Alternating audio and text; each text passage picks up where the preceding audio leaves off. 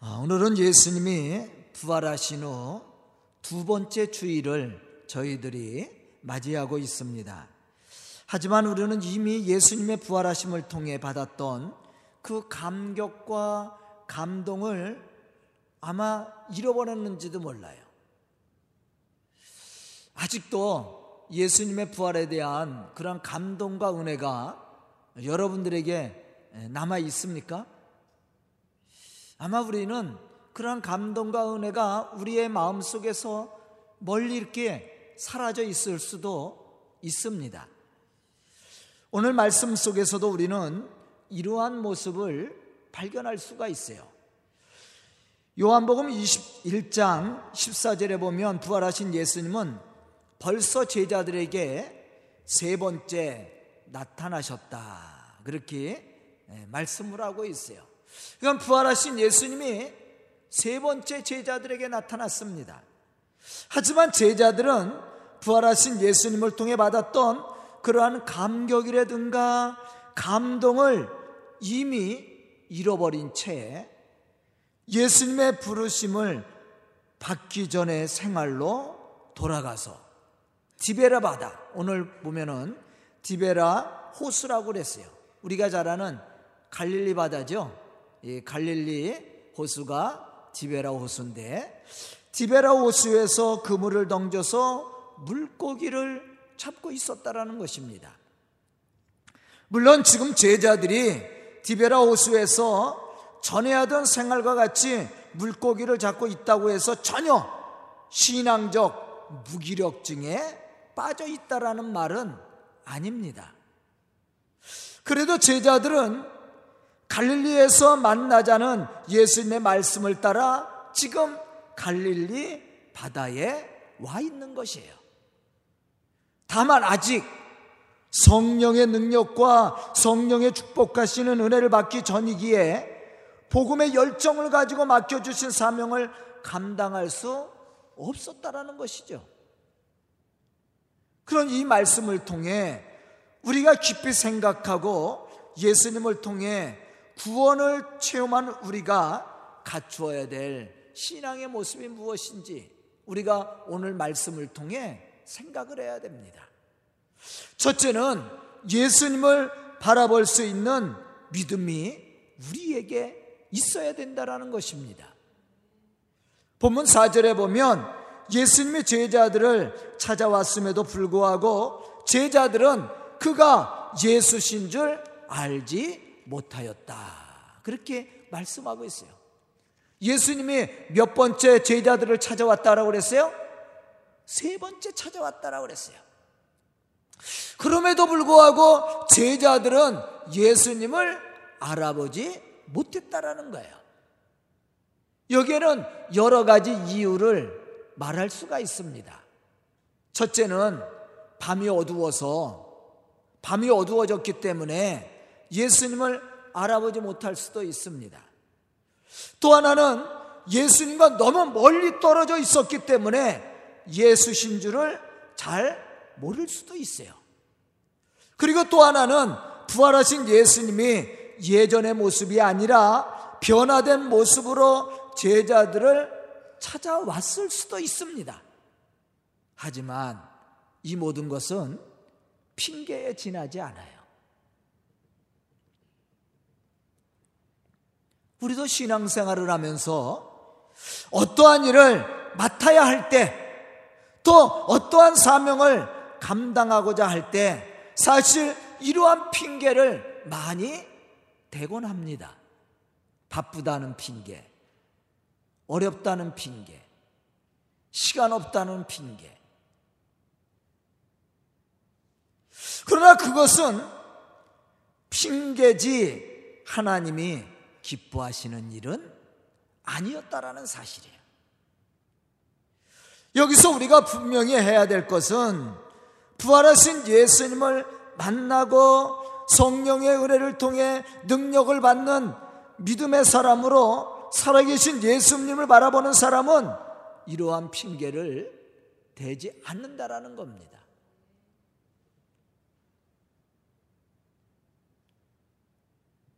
이러한 핑계를 대기보다 감동적인 신앙의 모습으로 자신을 헌신하며 그 말씀에 순종하게 되어 있어요. 여러분들 오순절 사건 이전과 이후에 제자들을 한번 생각해 보세요. 오순절 사건 이전에는 제자들의 핑계가 많아. 아유, 우리 장모님이 돌아가셔서. 뭐 세상적인 조건을 많이 댑니다. 그러나 오순절 사건 이후에는 더 핍박을 받고 더 어려운 상황에 있었음에도 불구하고 핑계하지 않아요. 오히려 더 열정 있는 신앙의 삶을 통해 그들에게 맡겨주신 그 복음의 사명을 감당해 나갔다라는 거예요. 그게 다른 모습이죠. 우리 속에 은혜가 없고 믿음이 없으면 핑계를 대게 되어 있어요. 하지만 우리 속에 믿음이 있고 은혜가 있으면 핑계를 대는 게 아니라 오히려 더 열정을 가지고 사명을 감당하게 되어 있다라는 거예요.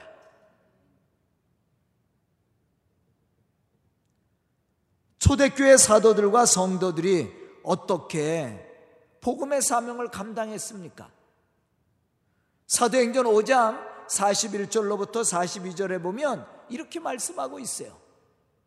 사도들은 그 이름을 위하여 능력받는 일에 합당한 자로 여기심을 기뻐하면서 공의 앞을 떠나니라. 그들이 날만에 날마다 성전에 있든지 집에 있든지 예수는 그리스도라고 가르치기와 전도하기를 그치지 아니하니라. 아멘. 바로 이것이 살아계신 예수님을 만나고 성령의 충만한 은혜를 체험한 믿음의 사람의 모습이에요.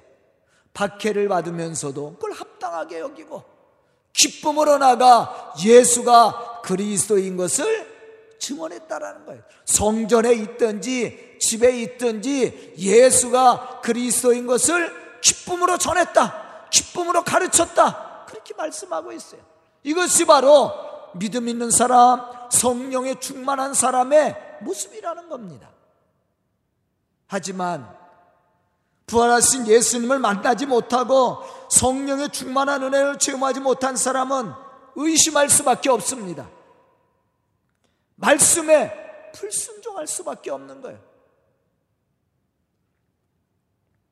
요한복음 20장 25절에 보면 부활하신 예수님을 만났던 제자들이 예수님의 부활을 이야기할 때 디두모라 하는 도마는 예수님의 손에 못자국과 허리에 창자국을 보고 만져봐야 믿겠다라고 얘기했습니다. 이와 같이 예수님을 만나지 못하고 믿지 못하는 사람은 예수님의 부활을 부인할 뿐만 아니라 믿음의 사람으로 주님이 명령하신 그 복음의 사명을 감당할 수 없다라는 거예요. 그러다 보니까 자꾸 어떤 얘기를 해요? 세상적인 조건을 얘기하는 겁니다.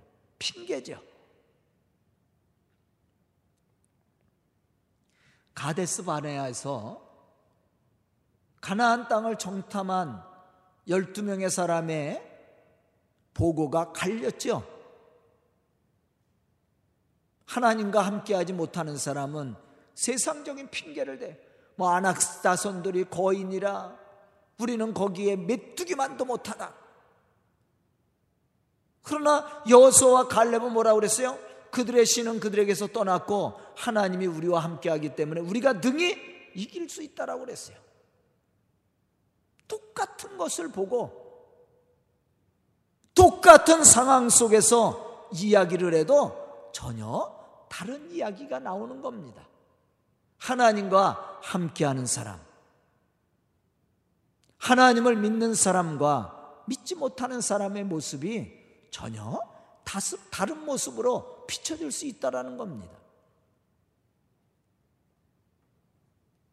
부활하신 예수님을 만난 사람은 그 속에 부활의 산 소망과 기쁨이 있기 때문에 세상을 등이 이길 뿐만 아니라 맡겨주신 사명을 능히 감당하는 거야.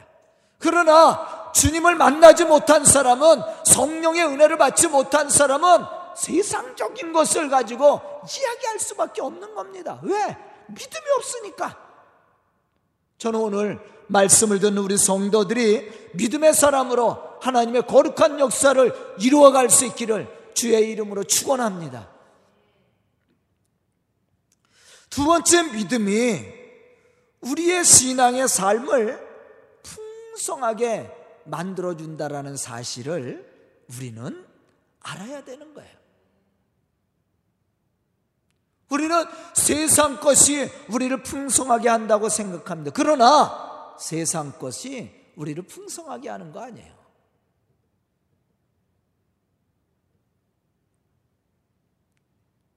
우리나라 재벌들이 그거 갖고 만족합니까? 풍성함을 누려요? 만족 못해요. 왜 재벌들끼리 싸워요? 더 가지려고. 우리 생각은 그것만큼만 가져도 행복할 거라고 생각하잖아요. 세상의 최고 갑부였던 사람이 호텔에서 영양실조 걸려서 죽은 사건 아세요? 왜? 누가 날 독살할까봐 음식을 먹지 못하는 거예요. 그래서 영양실조에 걸려서 외롭게 혼자 죽었어요. 세상 것이 우리를 행복하게 만드는 게 아니에요. 우리를 풍성하게 만드는 게 아니에요. 우리에게 믿음이 있고 우리의 삶 속에 역사하시는 하나님의 충만하신 은혜가 우리 속에 있으면 그게 우리의 삶을 풍성하게 만듭니다. 아멘. 요한복음 20장 29절에 보면 부활하신 예수님이 의심하는 도마를 찾아와서 하신 말씀이 무엇이었습니까? 너는 나를 본 거로 믿느냐? 보지 못하고 믿는 자들은 복되도다. 어떤 사람이 복 있는 사람이야? 믿음의 사람이야. 세상 조건을 대고 세상 조건을 갖췄다고 해서 복 있는 게 아니라 우리가 믿음으로 우리의 삶 속에 찾아오신 예수 그리스도를 바라보는 사람이 복을 받는 사람이라는 거예요. 그래서 예수님이 우리에게 말씀해 주고 있습니다. 다시 말하면 믿음이 우리의 영적 신앙을 풍성하게 하며 믿음이 우리의 삶에 삶을 복되게 한다라는 거예요.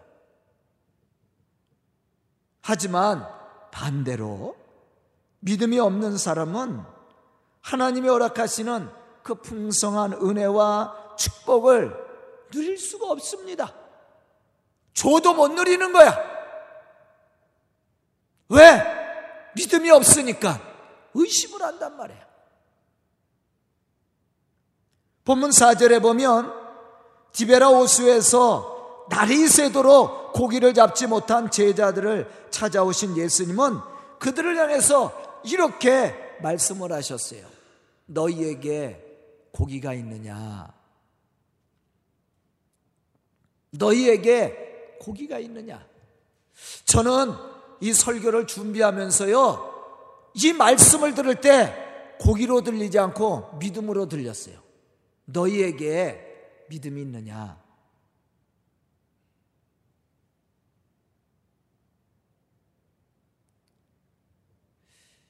제가 지금 요즘 계속 요한복음에 대해서 설교하는 거 여러분들 알고 계세요? 부활하신 예수님이 제자들을 찾아온 사건서부터 지금 계속 이 부활의 두째 주가 맞았으니까 제가 부활하신 예수님이 제자들을 찾아온 사건에 대해서 설교를 하고 있습니다. 지금은 부활하신 예수님이 디베라 호수에서 물고기를 잡고 있었던 제자들을 찾아온 사건이에요. 밤이 맞도록 날이 새도록 고기를 못 잡은 제자들에게 예수님이 찾아와서 하신 말씀이 뭐냐면 너희에게 고기가 있느냐? 저는 이 질문이 너희에게 믿음이 있느냐? 그렇게 들렸다라는 거예요. 우리는 제자들을 향해 말씀하시는 예수님의 이 말씀을 깊이 새겨들어야. 이것은 단순히 바다에 사는 물고기를 말하고 있는 것이 아니었다라는 사실이에요. 우리 속에 정말 믿음이 있습니까?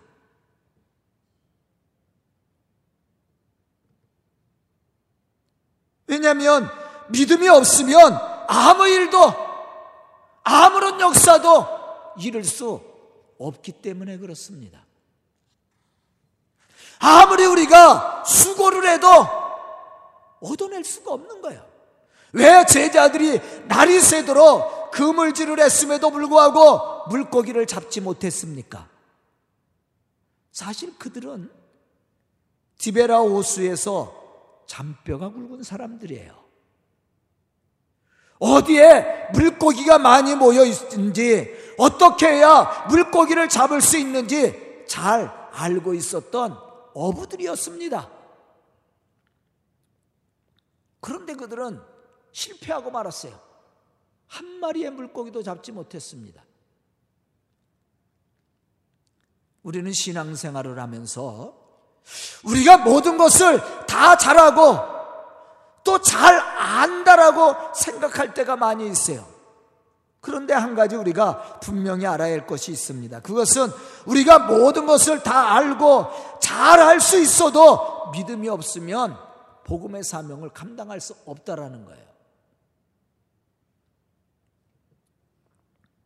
세상적인 능력을 갖고 세상적인 지식이 있어도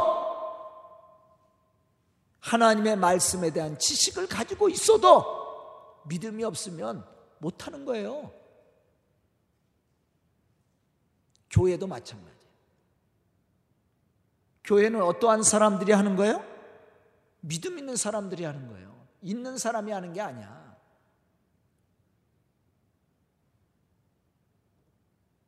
믿음이 있어야 돼.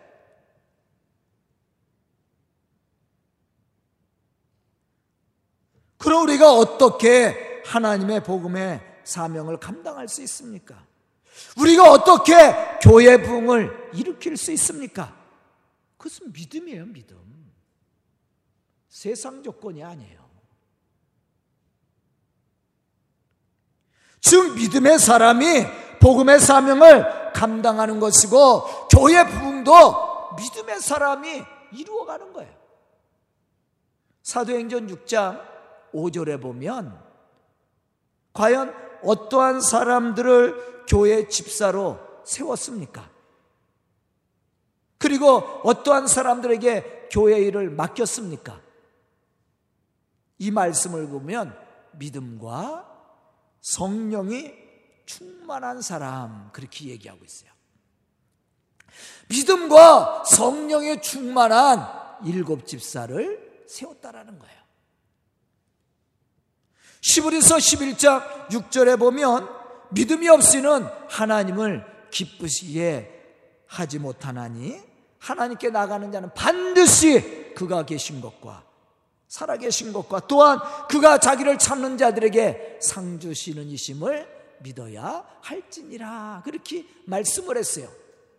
즉 믿음이 없이 믿음이 없는 사람은 하나님을 기쁘시게 할 수 없어요. 맡겨주신 사명 감당할 수 없습니다.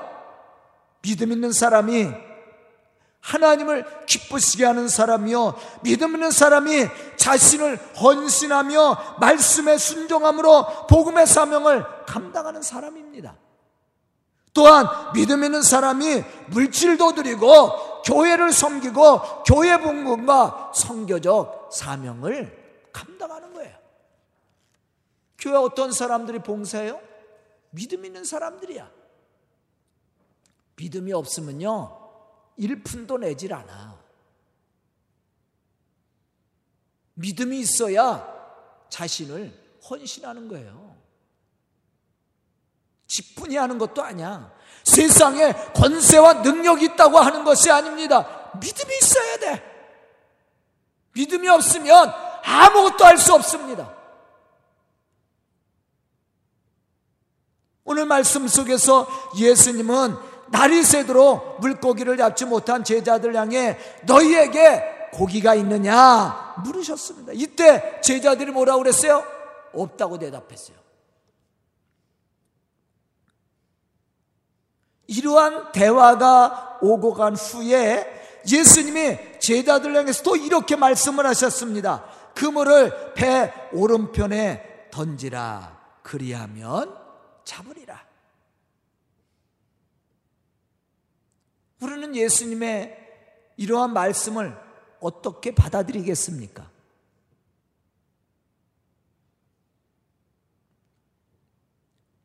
우리의 경력, 우리의 경험, 이것을 이야기하겠습니까? 아니면 날이 새도록 노력했던 일들을 말하겠습니까? 제자들은 그렇게 하지 않았어요.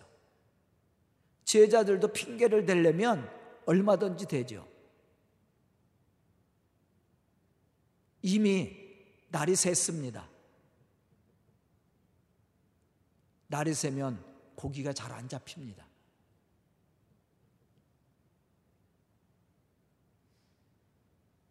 여러분들 해변가에 가면 배가 언제 들어와요? 배가 언제 물고기를 갖고 들어와요? 새벽에 들어와요. 왜? 밤새도록 물고기를 잡아서 새벽에 판매로 들어오는 거예요. 밤에 고기 잡는 거예요. 제자들 그걸 잘 알고 있습니다. 아, 예수님, 우리가 밤새도록 고기를 잡았는데, 한 마리도 못 잡았는데, 지금 이 시간 안 잡힐 시간이에요. 배 오른편에 그물을 던져라? 아, 여기 다 던졌어요. 아, 여기는 없는 자리예요. 이야기할 수도 있어요. 그런데 예수님이 말씀하신 대로 제자들이 믿음을 가지고 순종을 했어요. 그런데 놀라운 일이 생겼습니다. 본문 6절에 보니까 물고기가 많아 그물을 들 수 없더라. 아멘. 믿음이 기적을 만들어냈습니다. 우리에게 정말 믿음이 있습니까? 그럼 예수님이 고기가 있느냐 물으실 때 우리는 어떻게 대답을 해야 됩니까? 아멘. 아멘. 믿음으로 고백을 해야 돼. 아이, 그 말씀이 정말 맞습니까? 아, 제 경험, 경험에서는, 아, 제가 노력을 해봤는데, 그거 안 되는 일인데요. 우리는 그렇게 얘기할 수 있어요. 제자들도 얼마든지 그렇게 얘기할 수 있었습니다. 그럼에도 불구하고 제자들은 예수님의 말씀에 믿음으로 순종을 했습니다.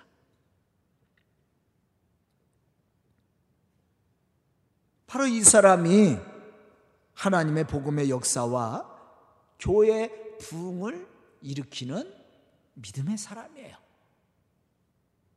오늘 말씀을 듣는 우리 성도들이 이러한 믿음의 사람으로 하나님의 몸된 교회를 부흥시켜 갈 수 있기를 주의 이름으로 축원합니다. 세 번째는 주님과 함께하는 믿음의 사람입니다. 부활하신 예수님과 함께하는 사람은 두려울 것도 부족할 것도 없는 겁니다. 문제는 예수님이 우리와 함께 계시지 않을 때 두려운 거예요. 예수님이 우리와 함께 안 할 때 부족한 겁니다. 시편 23편 4절로부터 5절에 보면 다윗은 이렇게 고백하고 있어요. 내가 사망의 음침한 골짜기로 다닐지라도 해를 두려워하지 않을 것은 주께서 나와 함께 하심이라. 주의 지팡이와 막대기가 나를 아니하시나이다. 주께서 내 원수의 목전에서 내게 상을 차려주시고 기름을 내 머리에 바르셨으니 내 잔이 넘치나이다. 주님이 함께 하니까 두려움도 사라진 거예요. 주님이 함께 하니까 내 잔이 넘치는 겁니다. 부족할 것이 없는 거예요. 그런데 문제는 주님이 나와 함께 하심을 잃어버렸을 때 그때 문제가 생기는 거예요. 제가 가끔 예를 들잖아요. 뭐 지금은 그렇지 않지만 예전에 우리 어렸을 때 시골에 살 때는요. 예, 행여집 있죠? 행여집이 뭔지 알아요?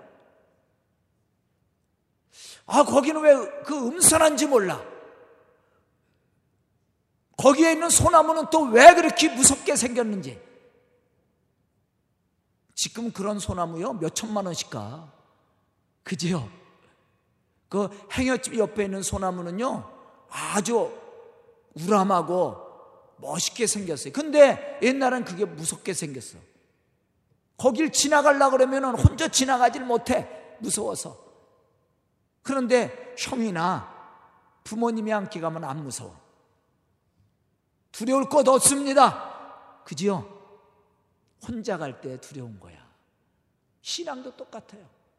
나 혼자라고 생각할 때 두려움이 오고 부족함이 생기는 것이지 주님이 전능하신 하나님이 나와 함께 하신다면 부족할 것도 두려울 것도 없는 겁니다. 오늘 말씀을 보면 부활하신 예수님이 제자들과 함께 계시지 않았을 때는 실패할 수밖에 없었습니다. 그들은 날이 새도록 그물질을 하며 노력을 했으면서도 불구하고 헛수고했습니다. 아무런 소득도 얻지 못했어요. 날이 새자 그들은 낙심하여 그물을 거두었습니다. 아마도 마음에 실망이 가득 찼을 겁니다. 그런데 그러한 제자들에게 예수님이 찾아오셨어요.